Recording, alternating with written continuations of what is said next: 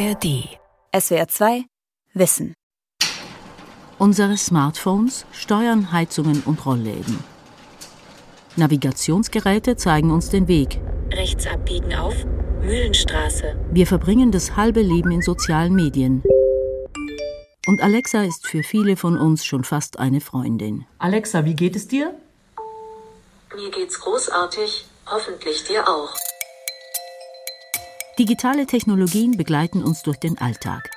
Sie umgeben uns bei der Arbeit und in der Freizeit. In ihnen steckt hochkomplexes informatisches Wissen, das in Zukunft noch wichtiger werden wird. Doch in Deutschland können Jugendliche immer noch die Schule verlassen, ohne auch nur Grundkenntnisse in Informatik zu besitzen. Sie verbringen zwar viel Zeit an ihren Smartphones und Computern, aber nach welchen Prinzipien die funktionieren, darüber lernen die meisten in der Schule nichts denn in fast allen Bundesländern ist Informatik kein reguläres Schulfach. Informatik als Pflichtfach? Was Schüler lernen sollten. Von Katja Hanke. An den weiterführenden Schulen der meisten Bundesländer findet Informatik nur im Wahlbereich statt. Vorgeschrieben ist das Fach nur in wenigen Ländern und dann nur für ein oder zwei Jahre. Dabei fordern Fachleute seit langem ein mehrjähriges Pflichtfach Informatik in Sekundarstufe 1. Das ist momentan lediglich in Sachsen mit vier und in Mecklenburg-Vorpommern mit sechs Jahren der Fall. Die Diskussion ist nicht neu. Seit vielen Jahren flackert sie immer mal auf, um dann wieder abzuflauen. Seit Ende 2022 nimmt sie aber wieder an Fahrt auf, angestoßen durch ein Gutachten der Ständigen Wissenschaftlichen Kommission, kurz SWK. Die SWK ist ein Gremium aus 16 Bildungsexpertinnen und Experten, das die Länder in bildungspolitischen Fragen berät. In dem Gutachten empfiehlt sie, das Fach in Sekundarstufe 1 für mindestens vier Jahre verpflichtend einzuführen, denn informatische Bildung sei, Zitat, ein wichtiger Bestandteil für erfolgreiche Teilhabe an der digitalisierten Welt. Digitale Teilhabe bedeutet einerseits die entsprechenden Geräte zu besitzen, aber auch das Wissen und die Fähigkeiten zu haben, um sich in der digitalen Welt zurechtzufinden und für sich selbst die richtigen Entscheidungen zu treffen. Anna Liegfeld, Teamleiterin im Bereich Bildung bei der Gesellschaft für Informatik, sieht genau hier das wichtigste Argument für ein Pflichtfach Informatik. Es ist, glaube ich, heutzutage nicht mehr möglich, ohne ein Grundwissen in informatischen Themen durchs Leben zu gehen, wenn man selber etwas gestalten möchte oder überhaupt teilhaben möchte. Dieses passiv dran teilnehmen kann vielleicht gelingen ohne Wissen, aber das ist nicht das, für das Schule da ist und das ist auch nicht das, was wir uns vorstellen für Menschen wenn ich verstehe, zum Beispiel, was ein Algorithmus ist oder ähm, wie Modelle, ähm, datengetriebene Modelle funktionieren und so weiter, dann kann ich anders damit umgehen, kann es anders für mich reflektieren und kann vielleicht auch den einen oder anderen Lösungsansatz mitgestalten oder damit kreativ werden oder so. Und das ist für mich halt so die Quintessenz von Teilhabe, ne? selber, selber mitmachen können. Die Gesellschaft für Informatik zielt darauf ab, möglichst viele Menschen von der Relevanz der Informatik zu überzeugen. Das verpflichtende Schulfach ist ein zentrales Anliegen der Fachgesellschaft. Jedes Jahr gibt sie den Informatikmonitor heraus, einen aktuellen Überblick über den Stand der informatischen Bildung in Deutschland. Die digitale Teilhabe ist auch in der 2022 erschienenen Studie Informatik für alle des Stifterverbandes für die deutsche Wissenschaft ein zentrales Argument für ein Pflichtfach. Da geht es dann darum, beispielsweise an politischen Prozessen zu partizipieren, sich eine Meinung zu bilden im Internet. Und dafür muss man auch wissen, wie bestimmte Informationen in der digitalen Welt aufbereitet werden. Man muss Quellen prüfen können. Man muss auch jetzt ganz neu wissen, wie künstliche Intelligenz funktioniert und wie die entsprechenden Ergebnisse aufbereitet werden. Matthias Winde ist beim Stifterverband verantwortlich für Studien und Analysen zum Thema Zukunftskompetenzen. Die Initiative aus Unternehmen und Stiftungen engagiert sich ebenfalls für ein Pflichtfach Informatik. Schließlich seien diese Kompetenzen in vielen Berufen schon heute notwendig und Unternehmen bräuchten junge Menschen, die diese mitbringen, am besten aus der Schule. In einer weiteren Studie Informatikunterricht lückenhaft und unterbesetzt gehen Matthias Winde und die Mitautoren zum Beispiel darauf ein, wie ein Pflichtfach Informatik in Sekundarstufe 1 und die Wahl des Faches in der Oberstufe zusammenhängen. Wir wissen, dass die Belegung von Informatik in der Grund, im Grundkurs oder im Leistungskurs in der Oberstufe ein, ähm, eine gute Basis dafür ist, dann später auch etwas mit Informatik beruflich zu machen. Und es ist interessant, weil wir sehen können, dass dort, wo, wo schon in der Sekundarstufe 1 es einen verpflichtenden Informatikunterricht gibt, belegen deutlich mehr Schülerinnen und Schüler in der Sekundarstufe 2 auch Informatik als Grund- oder als Leistungskurs. In Mecklenburg-Vorpommern und Sachsen, die ein äh, Pflichtfach Informatik mit dem größten Umfang haben, sind es 36 Prozent der Schülerinnen und Schüler. In Bremen und Hessen, wo es dieses Pflichtfach nicht gibt, sondern wo es nur im, im Wahlbereich ist, sind es nur neun Prozent der Schülerinnen und Schüler. Und das ist natürlich viel zu wenig bei den Bedarfen, die wir derzeit am Arbeitsmarkt haben. Und noch etwas haben sie herausgefunden. Schülerinnen und Schüler aus den Bundesländern mit Pflichtfach haben im bundesweiten Vergleich die besten informatischen Kompetenzen. Bedeutend weniger weisen Jungen und Mädchen auf, die nur fächerintegrativen Wahl- oder gar keinen Informatikunterricht bekommen. Daraus folgt, die Chancen, informatische Kompetenzen im Schulunterricht zu erlangen, sind in Deutschland aktuell ungerecht verteilt. Deshalb fordert auch Matthias Winde das Pflichtfach, und zwar in Sekundarstufe 1 sechs Jahre lang mit je einer Stunde pro Woche. Das gibt es bisher nur in einem Bundesland, in Mecklenburg-Vorpommern. Also wir haben hier unten das Forum. Das Forum ist im Prinzip so wie eine Art Aula, ist nicht ganz das Gymnasium in Grimmen, einer Kleinstadt südlich von Stralsund. Silke Herbst ist eine von fünf Informatiklehrkräften an der Schule.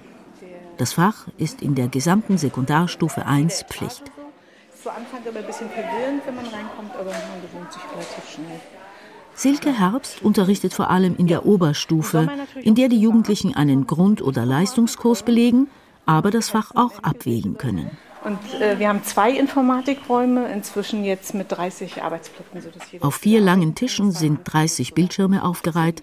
An einer Wand ein riesiges Smartboard, darauf eine bunte Grafik, die den Lehrplan von Klasse 5 bis 10 darstellt. Wir haben so einen spiralförmigen Rahmenplan.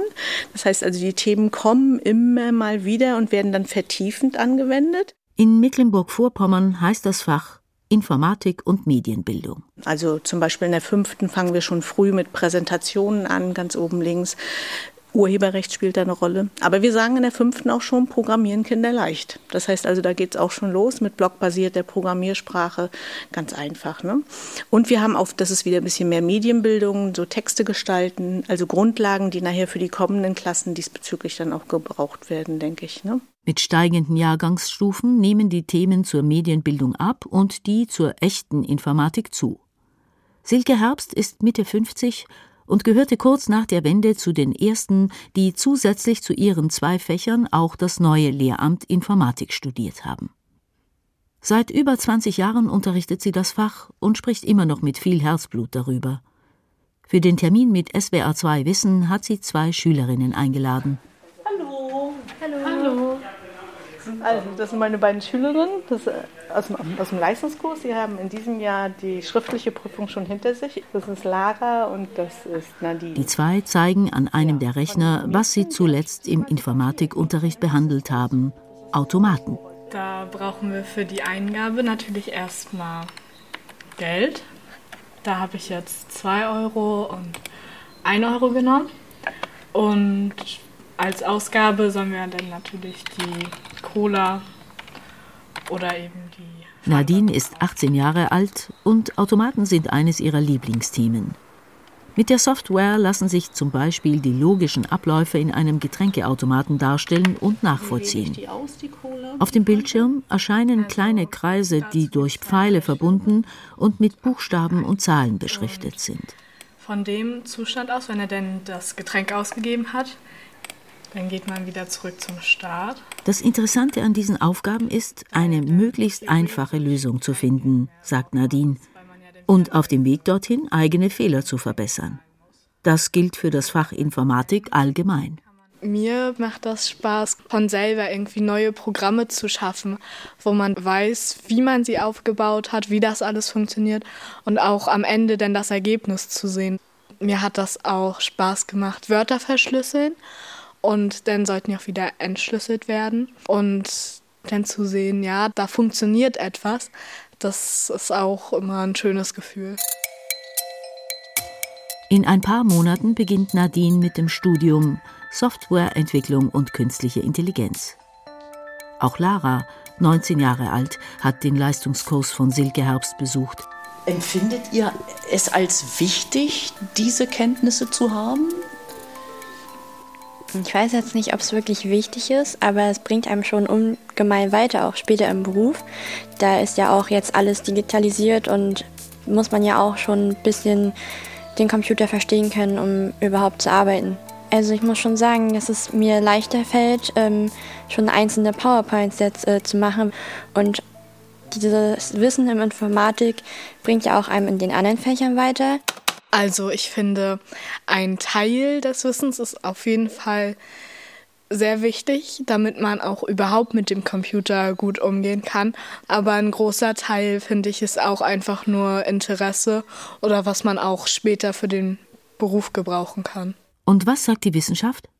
Was sollten die Schülerinnen und Schüler im Pflichtfach Informatik lernen? Letztlich gehe es darum, die zugrunde liegenden Konzepte und Ideen der digitalen Welt zu begreifen und Informatiksysteme auch selbst gestalten zu können, sagt Informatikdidaktiker Stefan Sieger. Er ist assoziierter Wissenschaftler an der Freien Universität Berlin und beschäftigt sich damit, wie moderner Informatikunterricht aussieht. Zuerst einmal sollte er drei Bereiche abdecken. Zum einen geht es natürlich um die Frage, die jeder im Informatikunterricht vermuten würde, na wie funktioniert das eigentlich? Wie schafft es denn eine Suchmaschine mir innerhalb von kürzester Zeit so viele Ergebnisse zu liefern?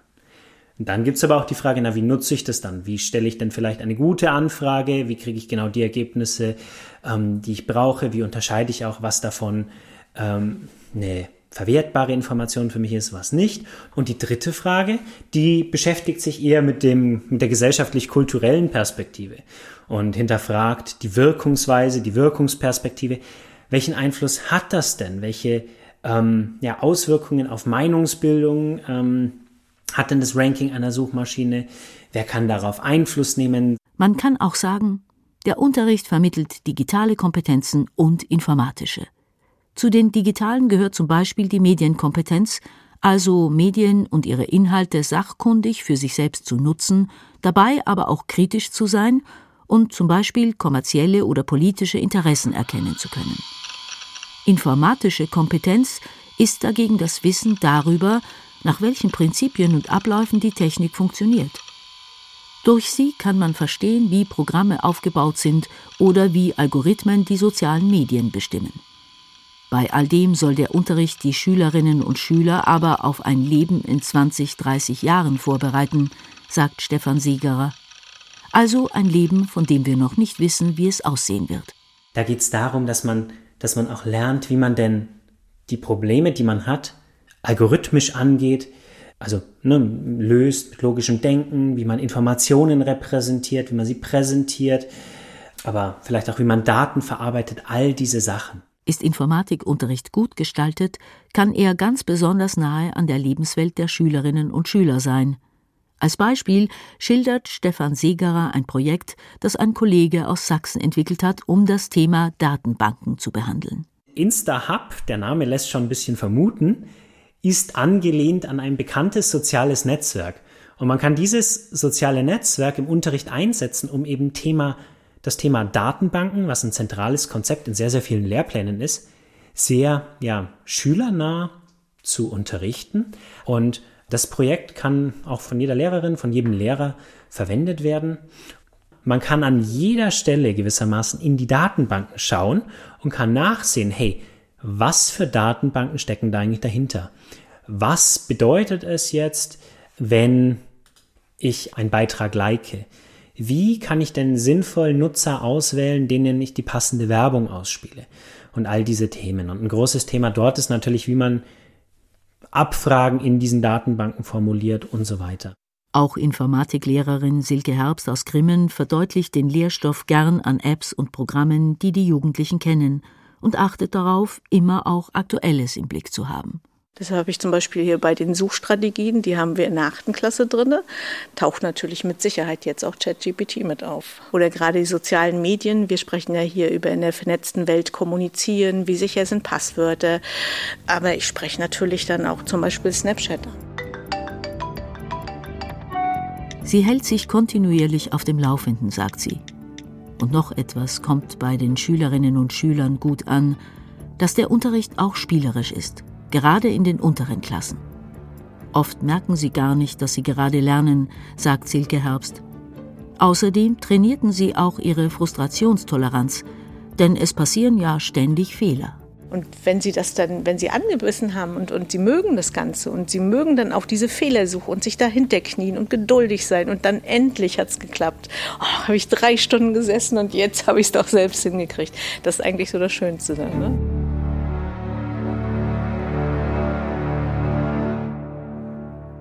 All diese Ideen stoßen natürlich nicht durchgängig auf Begeisterung. Die Gewerkschaft für Erziehung und Wissenschaft, kurz GEW, steht einem Pflichtfach eher kritisch gegenüber. Es sei weder sinnvoll noch machbar, für jedes aktuelle Thema ein neues Fach einzuführen, so ein Sprecher.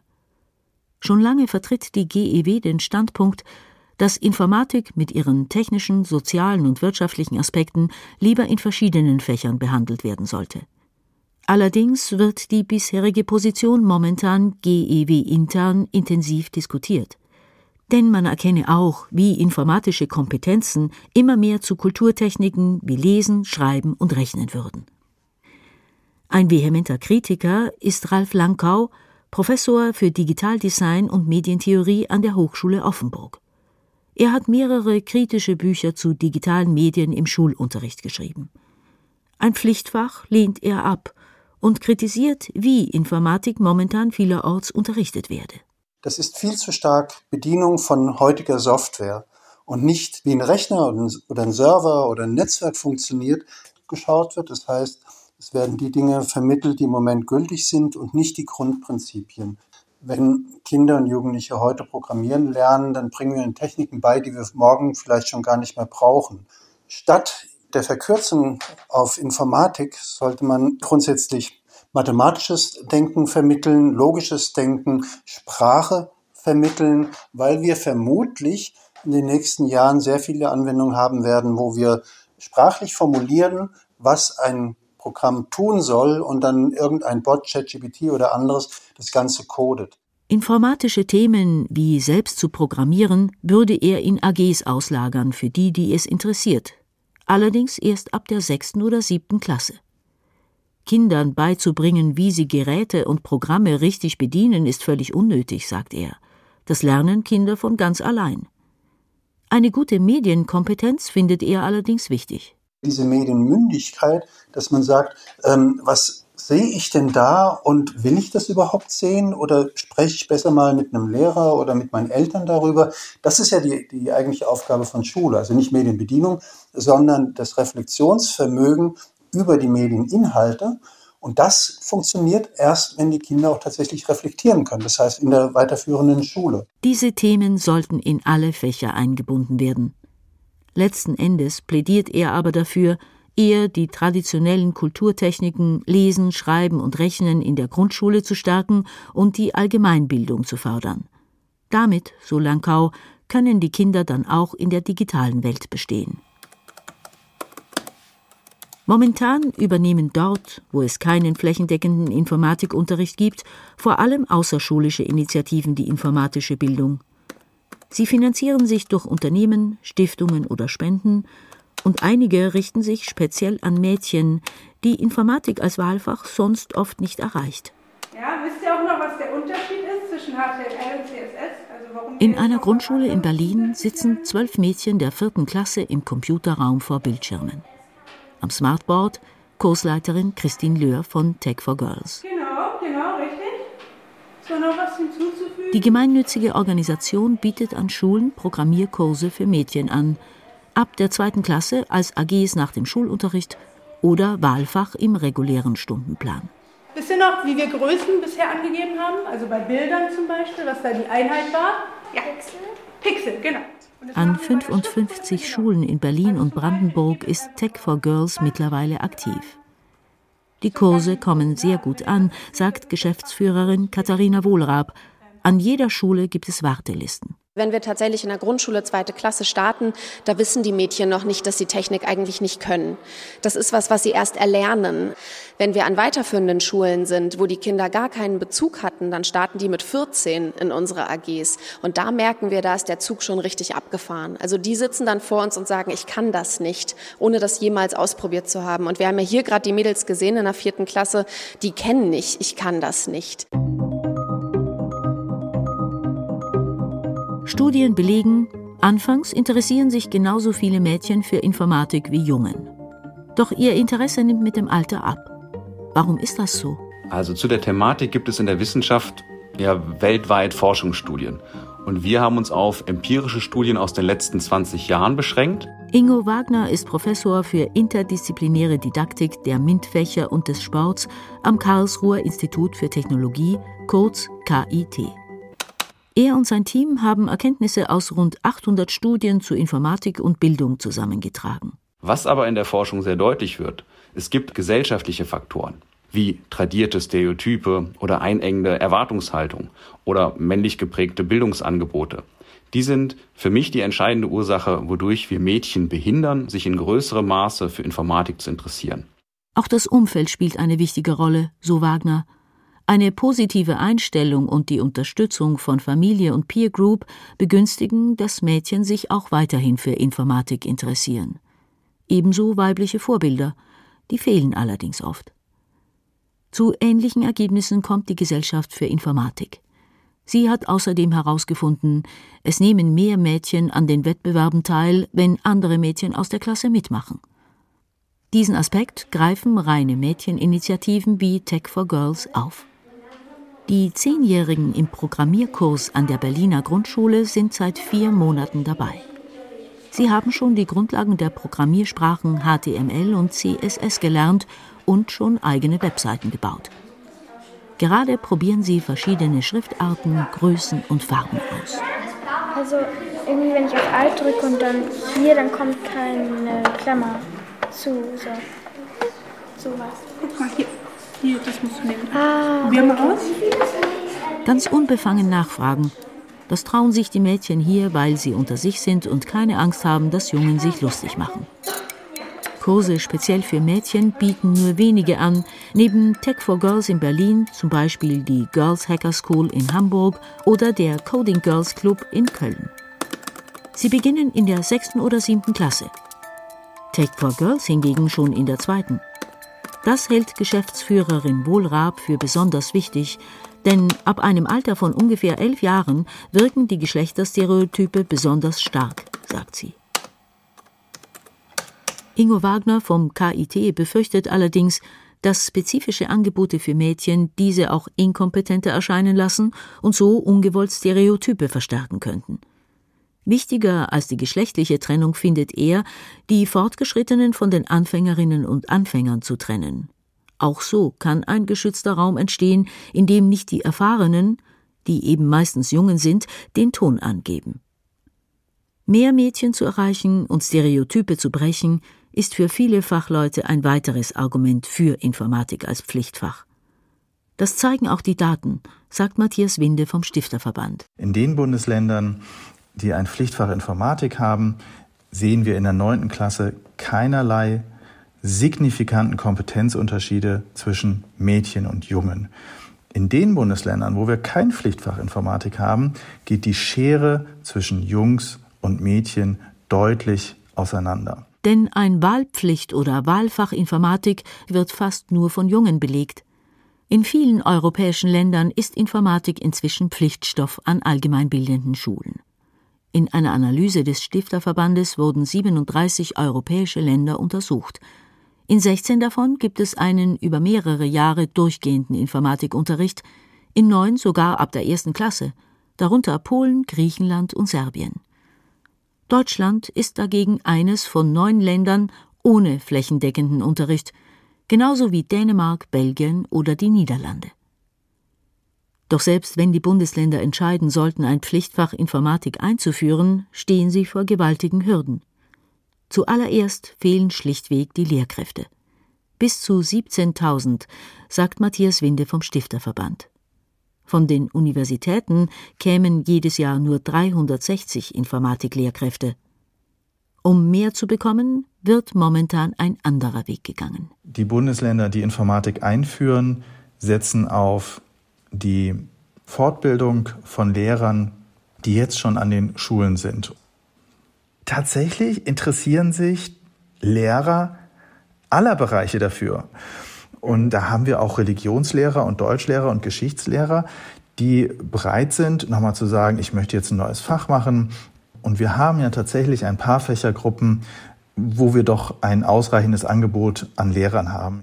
Auch Anna Liegfeld von der Gesellschaft für Informatik beobachtet, was die Länder momentan unternehmen. Sie bestätigt, Weiterbildungen stehen gerade hoch im Kurs.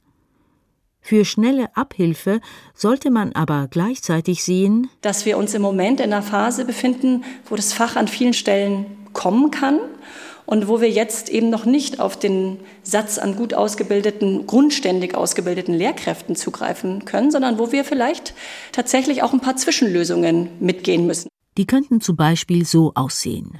Eine Vertretungslehrkraft, die keine Lehramtsqualifikation hat, könnte als Übergangslösung schon regulär unterrichten. Oder jemand würde im Seiteneinstieg, parallel zur Arbeit in der Schule, weitergebildet. Längerfristig müssten natürlich mehr junge Menschen das Fach auf Lehramt studieren. Das werden sie aber nicht, solange das Fach kein Pflichtfach ist, so Liegfeld. Ein großer Punkt ist, dass wir dieses, ähm, ja, vielleicht Henne-Ei-Problem lösen müssen, dass wenn klar ist, das Fach ist etabliert, dann wird auch quasi ähm, die Anzahl der Studierenden deutlich hochgehen und damit dann natürlich auch ein viel höherer Satz an Studierenden dann am Ende auch mit Abschluss bei rauskommen. Das ist, glaube ich, ein wichtiger Punkt, den man sich vor Augen führen muss. Man müsste also den ersten Schritt machen und dann kreative Lösungen finden. Der zweite Knackpunkt ist der bundesweit volle Stundenplan. Dessen sind sich auch Befürworter wie Anna Liegfeld bewusst. Und da ist immer die Frage, wo passt Informatik überhaupt noch rein? Und muss da vielleicht etwas anderes für raus? Und wenn ja, was könnte das sein? Und da stoßen wir an ganz grundsätzliche Debatten. Denn das ist eine sehr ähm, schwierige Frage. Was ist eigentlich wirklich relevant in der Schule? Wie bereitet Schule auf das Leben nach der Schule vor? Informatik als Pflichtfach? Was Schüler lernen sollten. Von Katja Hanke. Sprecherin Elisabeth Findeis. Redaktion Charlotte Grieser. Regie Günther Maurer. Hey, mein Name ist Bob Blume und ich würde mich sehr freuen, wenn ihr mal in meinen Podcast Die Schule brennt reinhört. Da interviewe ich jeden Dienstag interessante Gäste über ihre Schulzeit. Wir sprechen über das Schulsystem und darüber, was man anders machen könnte. Den Podcast gibt es in der ARD Audiothek und überall, wo es Podcasts gibt. SWR 2 Wissen. Alle Folgen in der ARD Audiothek. Manuskripte und weitere Informationen unter swr2wissen.de.